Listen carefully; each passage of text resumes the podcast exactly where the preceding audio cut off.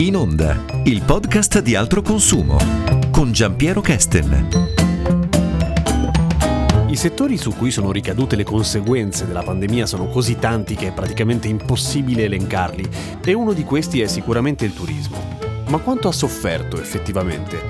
L'abbiamo chiesto a Manuela Cervilli, giornalista di altro consumo.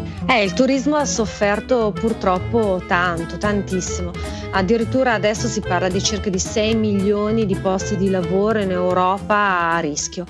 Eh, teniamo presente che tantissimi stati, non solo l'Italia, basano una parte della, delle loro risorse economiche sul turismo che eh, vale circa il 10% del PIL dell'Unione Europea.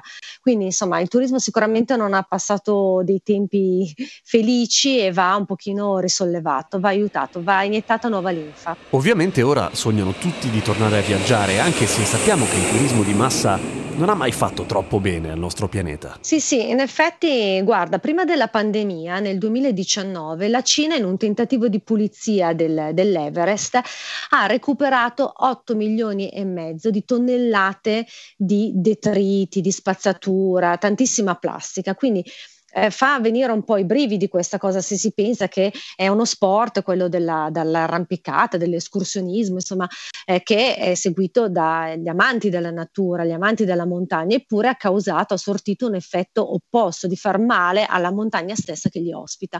Quindi è solo uno degli esempi. Eh, diciamo che tantissimi sono stati gli effetti della, mm, eh, diciamo della, eh, di un turismo poco sostenibile nelle nostre città e nelle città all'estero.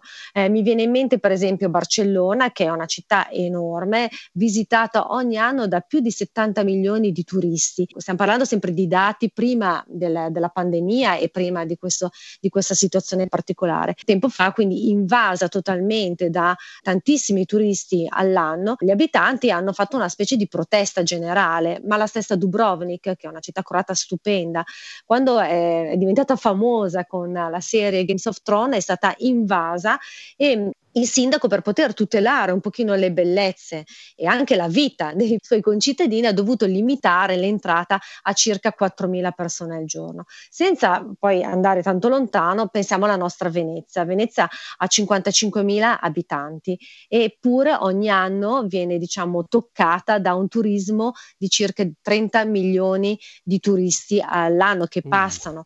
Questo significa un impatto enorme sulla città, non solamente in termini di affitti che crescono, pensiamo anche all'inquinamento, alle, gra- alle navi che passano, alle grandissime navi, la polemica è sempre stata ampissima su questa cosa, le navi da crociera, eh, che rompe quindi anche l'ec- l'ecosistema della laguna, quindi ehm, effetti pesantissimi non solamente sull'ecosistema ma anche sulle, sulle persone che ci vivono. Un, un, dato sempre prima del 2019 diceva che per ogni abitante di Venezia eh, corrispondono 73 turisti, quindi possiamo immaginare anche per loro quanto è difficile vivere. È vero che i turisti portano soldi, portano benessere, ma deve essere un turismo consapevole. Sono stati tanti gli approcci che fatti, per esempio, nel tentativo di migliorare queste situazioni, ma sono sempre approcci o soluzioni che vengono fatti post problema. Quindi la famosa spiaggia thailandese che è diventata famosissima con il film The Beach, è diventata eh, meta di un turismo così forte che l'hanno dovuta chiudere, ma non per un mese, per, qua si parla di anni, per dare modo a questa spiaggia di ricostruire il delicato ecosistema ehm, marino e anche terrestre. Quindi di solito quando succedono questi, eh, questo, quando il turismo di massa invade e rovina, poi si prendono diciamo delle decisioni, ma bisognerebbe farlo prima, addirittura non rovinare. Contro questo tipo di turismo che cosa possiamo fare concretamente? Bisogna imparare a viaggiare in modo sostenibile, tornare a un turismo più leggero che lasci meno impatto, cercando di intaccare il meno possibile quello che è, impattare meno, meno possibile sulla natura, sull'arte, sul paese che ci accoglie. Dobbiamo sempre pensare che noi siamo ospiti e poi in qualche modo avere un effetto benefico nei confronti della popolazione che ci accoglie, quindi che vive nel, nel posto che stiamo andando a visitare. Cioè deve essere sempre turismo zaino in spalla con con volontariato annesso? No, non deve essere così. Diciamo che viaggiare sostenibile non significa solo viaggiare per sentieri impervi o fare volontariato dall'altra parte del mondo salvando le tartarughe, non è quello. Si viaggia per tantissimi motivi, ognuno ha la sua, diciamo, vocazione, anche semplicemente per staccare la spina. Ed è giusto che un viaggio, qualsiasi destinazione abbia, qualsiasi budget abbia, qualsiasi motivazione alle spalle abbia, possa diventare un viaggio sostenibile. L'importante è essere consapevoli, viaggiare senza eh, provocare degli urti, delle, delle conseguenze negative sull'ambiente che ci accoglie, deve in qualche modo indirizzare le nostre scelte, così viaggiamo sostenibili.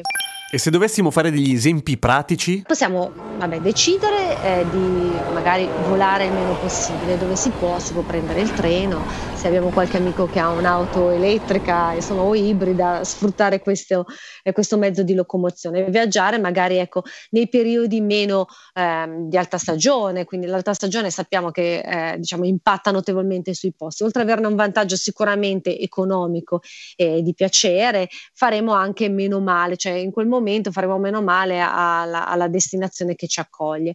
Sicuramente questi sono aspetti importanti. Se poi abbiamo la, l'accortezza di scegliere una struttura, magari eco-friendly, di quelle un pochino che stanno attenti con delle energie rinnovabili, magari con una politica di risparmio idrico, sicuramente quello può essere utile. Portiamoci sempre dietro la nostra borraccia, sappiamo che l'acqua una, e l'energia sono delle risorse non rinnovabili, di, di conseguenza, insomma, se ci portiamo portiamo la borraccia, evitiamo magari di comprare tantissime bottiglie d'acqua o contenitori usa e getta. C'è anche un aspetto economico nel turismo sostenibile? Sì, il turismo sostenibile dovrebbe in qualche modo impattare sì il meno possibile dal punto di vista della natura, dell'ambiente, sulla città d'arte, ma anche portare un vantaggio duraturo agli abitanti del paese che, che ci ospita.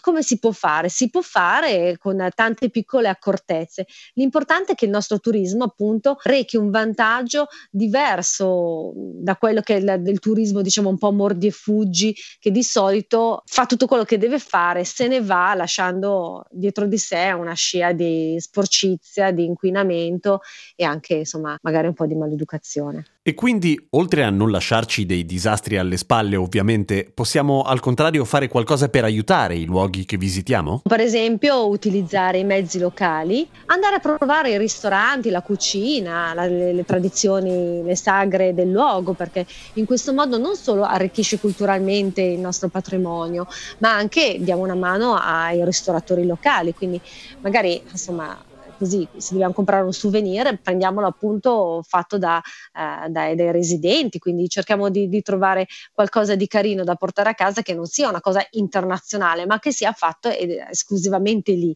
Poi eh, sappiamo tutti che insomma, viaggiare è un piacere, quindi anche, come abbiamo già detto, provare la tradizione, la culinaria di altri paesi dovrebbe essere stimolante. Se proprio non riusciamo a rinunciare ai nostri biscotti, proviamo insomma, a tenere duro qualche giorno, poi quando torneremo a casa li ritroveremo sullo scaffale del supermercato. Abbiamo parlato di rispetto per l'ambiente e per le persone. Manca ancora qualcosa per caso? L'ambiente sicuramente deve essere il nostro chiodo fisso, cioè quando andiamo in giro non dobbiamo dobbiamo sporcare, sui sentieri non dobbiamo lasciare immondizia, non dobbiamo sporcare le spiagge, ma non dobbiamo neanche portarci a casa dei souvenir di carattere naturale, cioè la sabbia in spiaggia o il sasso in montagna, cioè se l'abbiamo trovato lì è perché lì qualcuno ce l'ha lasciato prima di noi. Questa è l'accortezza che bisogna fare, cercare il rispetto totale della natura. Poi naturalmente è una questione sì anche di, di educazione di educazione e di rispetto per tutto quello che ci serve. Ad esempio, se noi andiamo in giro, sappiamo che le gradinate di una chiesa non sono luoghi da picnic, questa è proprio una questione di educazione. Si va nei parchi, nelle aree riservate, sappiamo che nelle città d'arte non si può fare campeggio liberamente o andare in giro a torso nudo, cioè lì è proprio una questione di educazione, ma dall'educazione si passa anche al rispetto degli abitanti che ci accolgono e che quindi insomma ci concedono anche di godere di, di qualcosa cosa eh, che appartiene più a loro che a noi. Che cosa fa un buon viaggiatore una volta che torna a casa? A parte mangiarsi i biscotti preferiti, naturalmente. allora, un bravo viaggiatore diciamo che magari continua ad aiutare il paese o la città che lo ha accolto, magari iscrivendosi a qualche gruppo, insomma, facendo, magari interessandosi sempre del museo che gli è piaciuto, se deve fare una donazione, magari può pensare a qualche associazione su quel territorio o comunque basterebbe anche raccontare la propria esperienza, perché si sa, noi impariamo anche da dalle esperienze altrui e se sono positive impariamo cose positive. Quindi in un certo senso potremmo dire che il viaggio non finisce quando arriviamo a casa, nel senso buono. E per il resto ovviamente si tratta di usare il buon senso e soprattutto la buona educazione. Ma quello era chiaro, giusto? Podcast per Ascolta il Futuro. Un progetto di educazione ambientale, civica e digitale promosso da Altro Consumo e realizzato con i fondi del Ministero dello Sviluppo Economico. Ripartizione 2020.